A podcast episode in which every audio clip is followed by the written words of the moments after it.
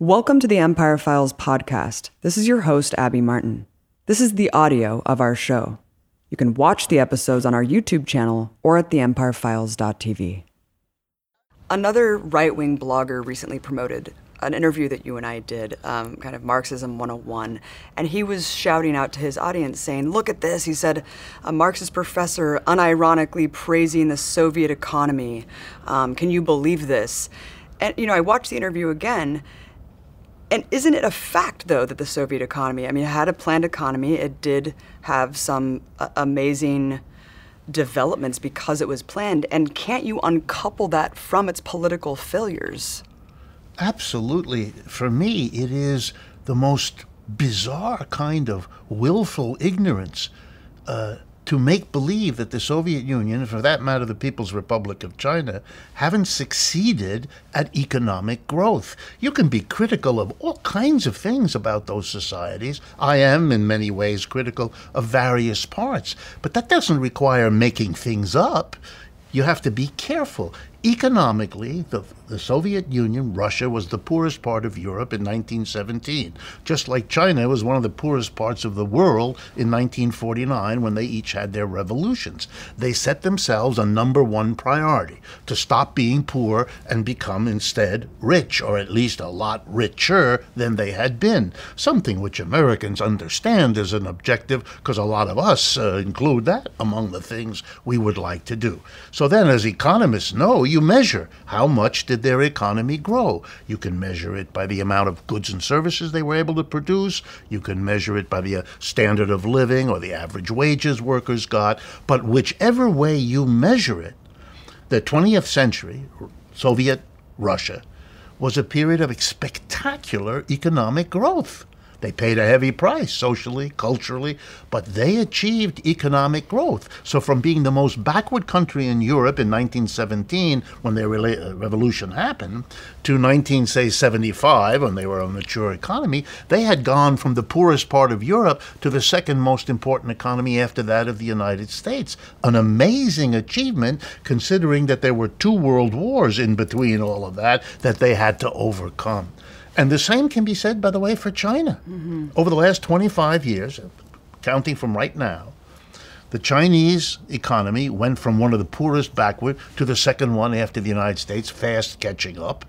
Extraordinary. Average annual rate of growth of output in China over the last 25 years, roughly 10%. Average rate of growth over the last 25 years, United States, 3%. That's not even close. They are catching up because they're doing it faster and better than anyone has done it before. Now, partly they're learning the lessons of countries that went before them, but everybody's trying to do that. China has been number one in world economic growth for the last 20 years out of all the countries on the planet. I mean, whatever you say about them has to be said taking into account these realities. Let me be as stark as I can imagine. Over the last 20 years, the average real wage in America, the amount of money you get for a job, uh, connected to the prices you have to pay, so it's a measure of how much you can really afford with your average wage, has been stagnant in the United States. We have about the same real wage now that we did 20 years ago. In China, over the same time, the average real wage has quadrupled. I mean, you can play around it. You can pretend it isn't there, but then you're a little bit like the child who's two years old, scared by a dog, puts the fingers in front of their eyes and imagines the dog goes away until they're a little bit more mature and realize you can do that, but the dog is still there. The experience of Russia and China in economic growth is the textbook example of rapid economic growth. Yeah, it's kind of a lie by omission. Yeah. I remember Obama giving some big economic speech, kind of praising capitalism and talking about the billions of people that have been lifted out of poverty. Of course, if you remove China from that equation, uh, yes, the numbers are quite different, right? That's right. That's right. It, it's really an amazing need to pretend, in, in almost the old Cold War sense that we're the good guys and they're the bad guys. And that the way you keep reaffirming that is pushing everything that's bad onto their responsibility and everything that's good is ours. It's what we mock in a politician who takes credit for everything that's good and finds someone to blame for everything that's bad. You know, like Mr. Trump. And we make jokes about it, but we ought to be careful lest we fall into the same habit. You're talking about wages being stagnant, and I want to kind of go on that point for a second because in the 1970s, of course, automation um, really changed the quality of jobs that American workers had. And then we had the kind of neoliberalism that exported and outsourced a lot of jobs as well. Wages have not gone up, they have been stagnant. Um, inflation has gone up, prices have gone up. You have talked about how the credit industry has compensated for that.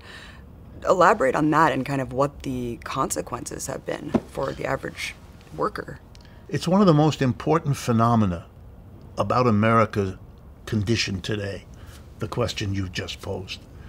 Starting in the 1970s, a century and a half of rising wages, real wages for Americans, stopped.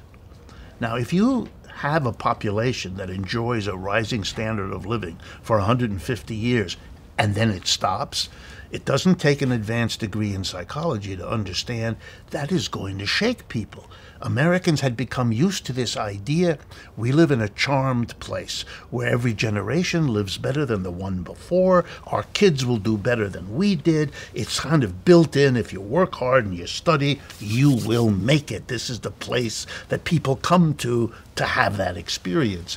And for 150 years, there was something to it. You could see why it became part of our consciousness as Americans because we actually enjoyed it. But that means that if it stops, which it did in the 1970s, and it has never resumed since then, you're going to have a serious shock for the population.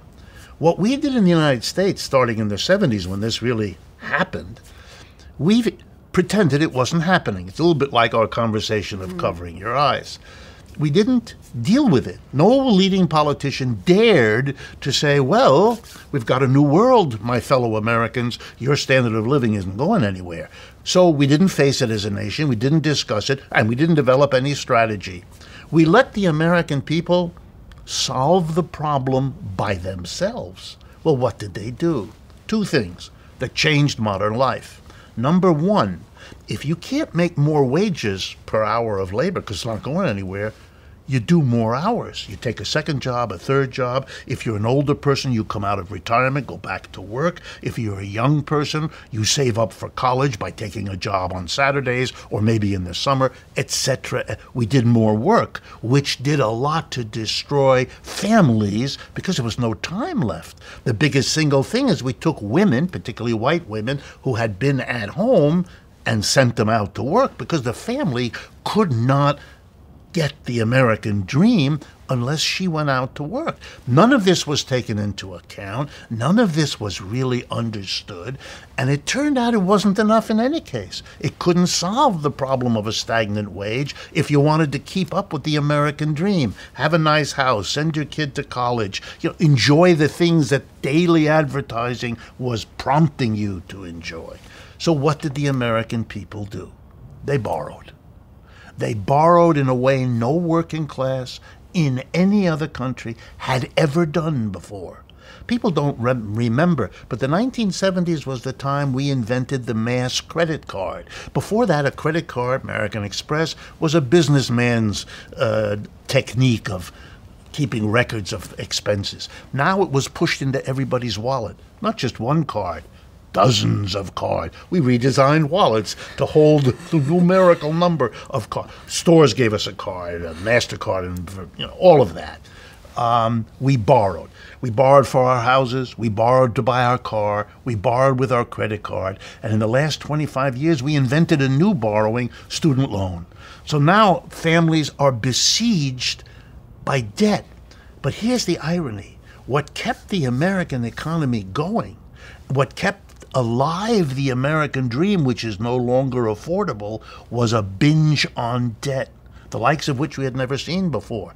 2008, it crashed. Why? Because you can't keep having more and more debts on a stagnant wage foundation.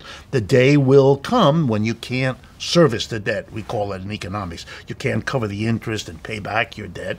And it becomes unsustainable. And we're still in a trapped economy because our people can't earn more and they can't borrow anymore because they've already shown the limits to what debt can be built up by the American people, which is one of the reasons you have the turmoil and the difficulty in our culture that we have now. We can't sell goods because Americans cannot buy them neither with their wages, which aren't enough, nor with their debts, which they can't increase the way they once did. And so we're at a point where there's no other way out, which is a deep cause of both the Trump phenomena and the turmoil in American society as people try to figure out what to do, how to handle it, who's to blame for it. All of these urgent questions come out of this economic history of the last 40 years. No one wants to forgive the debt, of no. course. No. It's an inevitability that we're going to have another crash similar to the. It sure looks like it. And indeed, I like to tell people this is not a left wing economist's view. I read all the, you know, the Wall Street Journal and all the financial press. Most of my colleagues, left wingers, right wingers, and those in the center, know that capitalism is an inherently unstable system. Wherever it has settled in, it has an economic downturn every four to seven years. We can call it a recession if it's not too serious. We call it a depression if it's really bad. Okay, the last time we t- turned up was 2009 in the aftermath of the crash of 2008. Okay, if 2009 is when we started doing a little bit better, which is true. Mm and we're now nine years later, ten years later, we're overdue, and everybody knows it. So the question isn't whether, the question is only when. And some of us feel that the longer it takes, the worse the crash will be. And that's my view. So I, am very fearful, especially in the current political climate, what a downturn will do and what political and spiritual, if you like, effect it's going to have on a, on a population already shaken by the aftermath of the last crash in 2008. Wow, and, and, we know where the recovery money went. It was yes. just all siphoned by the top 1%. Richard, last time we spoke, you gave our audience kind of a primer on Marxism 101, um, some of the basic concepts. I wanted to go a little bit deeper now and, and explore the concept of the theory of alienation that Marx articulated and how it can be applied in a contemporary society. Yeah, Marx was fascinated by how capitalism not only worked as an economic system, but how it impacted individual people. You know, Marx was an economist, but he had studied as a young man philosophy. He was a professor. His first job was as a professor of philosophy. The doctoral dissertation he wrote was on ancient Greek philosophy. He was deeply committed to and interested in how economics shapes our way of thinking. And alienation is about that. His basic idea, it's very early in volume one of Capital where he lays this out. His basic idea is that when a human being, a working class person, goes about living in capitalism, they do two or three things very automatically, routine, every day, which, if you think about it, have enormous psychological and personal implications. Here's what he means we go out and we sell ourselves. That is, we try to find an employer and we try to persuade the employer we have skills that they will find profitable that we have energy that they can use to make profit. It, we, we sell ourselves. And for Marx, this is a remarkable thing. Other people never did that, but we do that. We put ourselves aside as human beings and sell our capacity to do something profitable for another. And we sell it for the day or for the week or however long the contract. It, and Marx said that that affects your psychology. Then he took it another step. He said, and while you're working during the day, what are you doing? You're using your brains, your muscles, to perform work activity at the computer or on the assembly line or wherever it might be. And then something happens at the end of the day. You've poured yourself, your brains and muscles, into this work that you've done. But you go home You must go home to your own home and you leave in the hands of somebody else what you have produced. That's part of you. That is part of your creativity, your effort, your genius. And it automatically belongs to somebody else. Marx then says you are alienated from your own product. And human beings, he said, want to be involved in and engaged with what they produce, right. starting with little children whose first act is to make a picture and show it to mommy and dad. This is my picture, and to have it tacked on the wall of their room as a kind of testimony to their creativity. But in capitalism, the worker is shunned at the end of the day. You go home. You have nothing to do, nothing to say about what we do with the fruits of your labor. We may sell it, we may destroy it. It's none of your business. It's another group of people who weren't even involved in the production who have all the power. Marx says this, his language of the time. You are losing connection with yourself. You are being cut off from your own product, and that takes a toll on you. And Marx argued that workers suffer from this experience, internalize it, feel somehow that maybe they deserved this experience, turn in on themselves, and maybe need at the end of the day to go and have a happy hour for a couple hours to get over because they've just been abused in a way. And the alienation has long term political effects. If you're denied at the workplace some say over what the fruits of your labor are, how excited are you going to be to get involved in politics? Mm-hmm. You're actually being trained every day to not be involved in making the big decisions of how you work and what's done with your labor. You're cut off from that. You're diminished as a human being. You're alienated from your capacities as a person to have some say and some control over what happens in your life. And it's very damaging, Marx argues, to people to be stuck in a capitalist system that alienates them from themselves in this way. Right. You talk about the different stages of capitalism. Of course, when Marx was alive, he was experiencing um, an early stage of capitalism, kind of coming off the infancy of feudalism. Um, he never live to see the stage of capitalism that we're in today, which is right. monopoly capitalism. Talk about what monopoly capitalism is and how it differs from what Marx was living.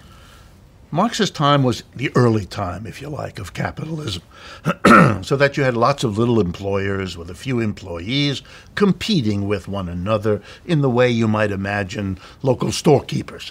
What has happened is that the competition of capitalists, one with the other, is a process in which there are winners and losers. And people who like competition have a little trouble facing that outcome. But the goal of every competing capitalist is to be the one who wins not the one who loses.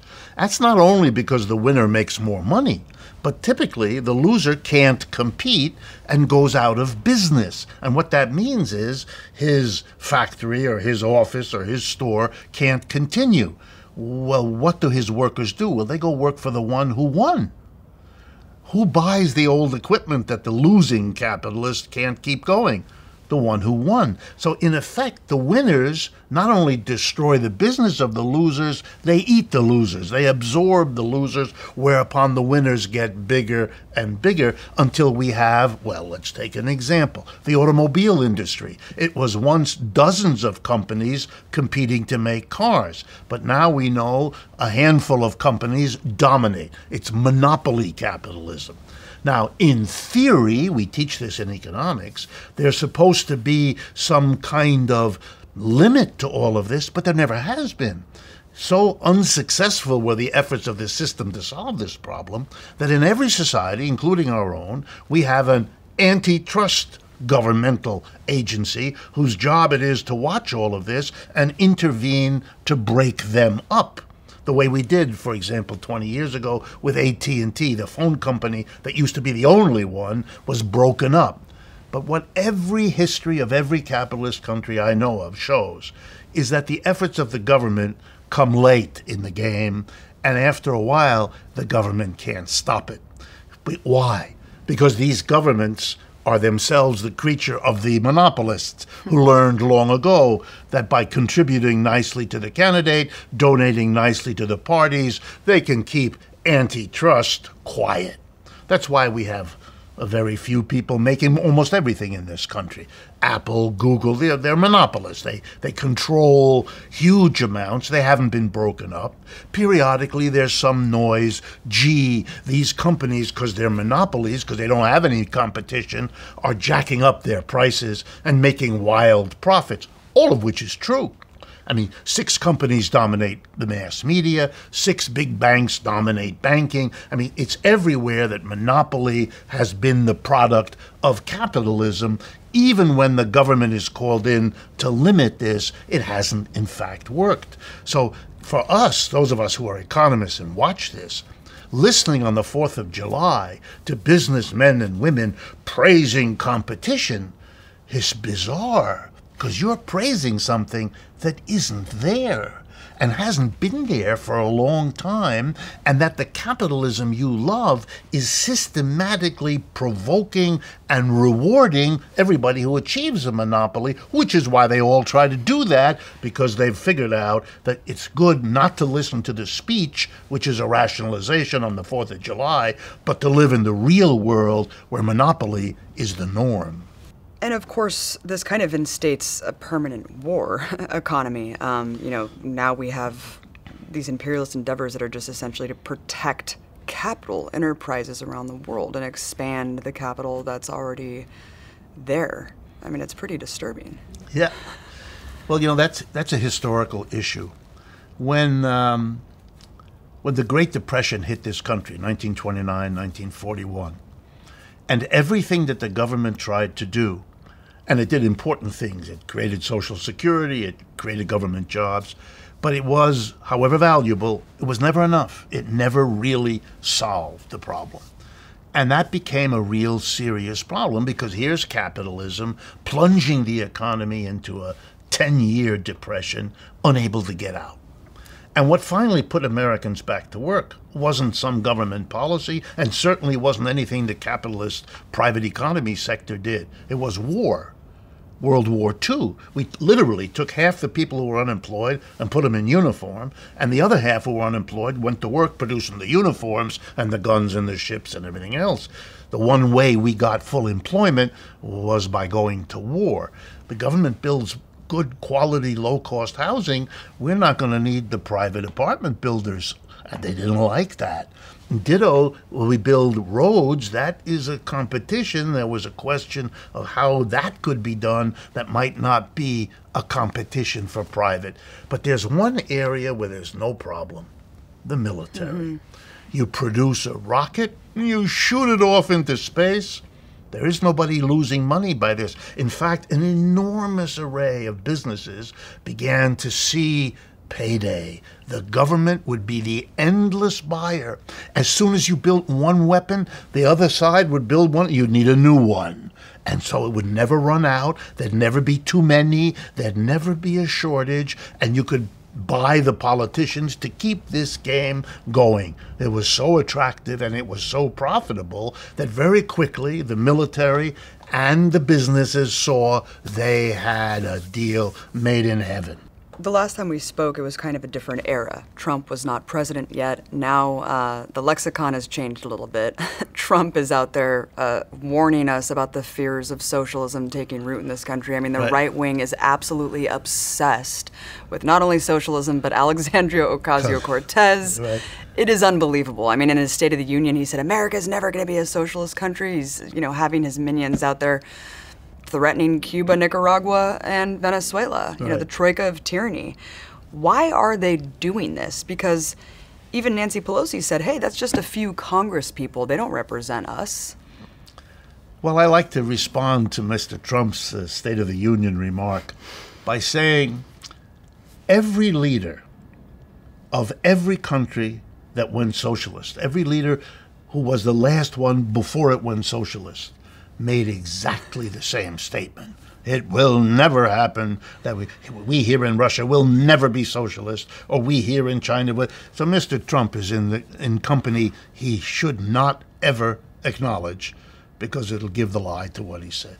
That Mr. Trump says this with confidence is exactly as meaningful as all those other leaders uh, were meaningful when they said it. It's what he wishes, it's what he wants. That's clear.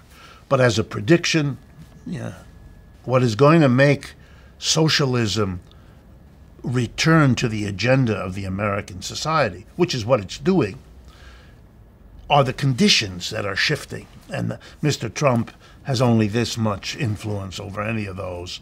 Uh, he's much more their creature than he is their creator. Maybe a bit of history here will help. A hundred years ago, 1916 to be precise, was the first time that the Socialist Party of America put forward a candidate for president. His name was Allan Benson, was his name. And he ran for president 1916, 100 years ago, and he got 600,000 votes in the United States. We were a much smaller country then, and that worked out to 3% of the vote. Okay, the Socialist Party thought that was a good beginning, so they ran again four years later in 1920, a little less than 100 years ago. And they had a different candidate, a man named Eugene Victor Debs, uh, head of the Railway Workers Union, very good orator. And he did better. He got 900,000 votes. That's a 50% increase in four years, 4% of the total vote. Four years later, another socialist ran, 1924. Only he changed the name because by that time the fear of socialism had led to an enormous effort by the government, most famously the Palmer raids up in Boston, uh, hounding communists and socialists and arresting them and all of that. And people got a little scared. So, what the f- third effort was, they changed the name. They didn't call it the Socialist Party, they called it the Progressive Party. And they ran uh, a man from Wisconsin named Robert La Follette, famous politician from Wisconsin. He ran for president on the Progressive, but he was clearly a socialist like the others. Okay? Um, he got 5 million votes. They went up five times. Wow. It worked out to 17% of the total vote that year for president. And it was a shot across the bow of American business. They began to realize they had a socialist movement in America that was not only big, but growing fast. And down came a repression that we're still living the results of. A, literally a century of demonizing socialists and demonizing radicals and making them feel or be portrayed as alien to America or as odd or as scary or as bomb throwing lunatics or however the play was done. And we have to understand that we, the socialists of this era, of this era are coming out of a kind of hibernation imposed on us by a winter of repression that comes out of our success a hundred years ago. That's why I tell the story of that history because it's that's America I'm talking about. That's the United States, where the interest in socialism and the support for it has already been proved. We don't need to claim that we do we're doing it again, only now under conditions of a capitalism that is not in the ascendance the way it was then. It's a capitalism on the way down. That's why China is so frightening. That's why all of these struggles around the world shake Americans and their confidence that we are not the ascending. The Chinese and the Indians and the Brazilians, they're the ascending uh, economic systems now, and it's a scary time for Americans. But it's also a time when you can question a capitalism that isn't working real well for the majority of people. And when capitalism fails this way, when by comparison, as I did earlier with Russia and China, or by comparison with the 1% over the last 30 years versus everybody else, it's not surprising that people in America are finding their way back to socialism. It's built into our history. Oh. Thank you for listening to our Empire Files podcast. Help keep us independent and ad-free at patreon.com slash empirefiles. And be sure to catch our newest episodes by subscribing to our YouTube channel.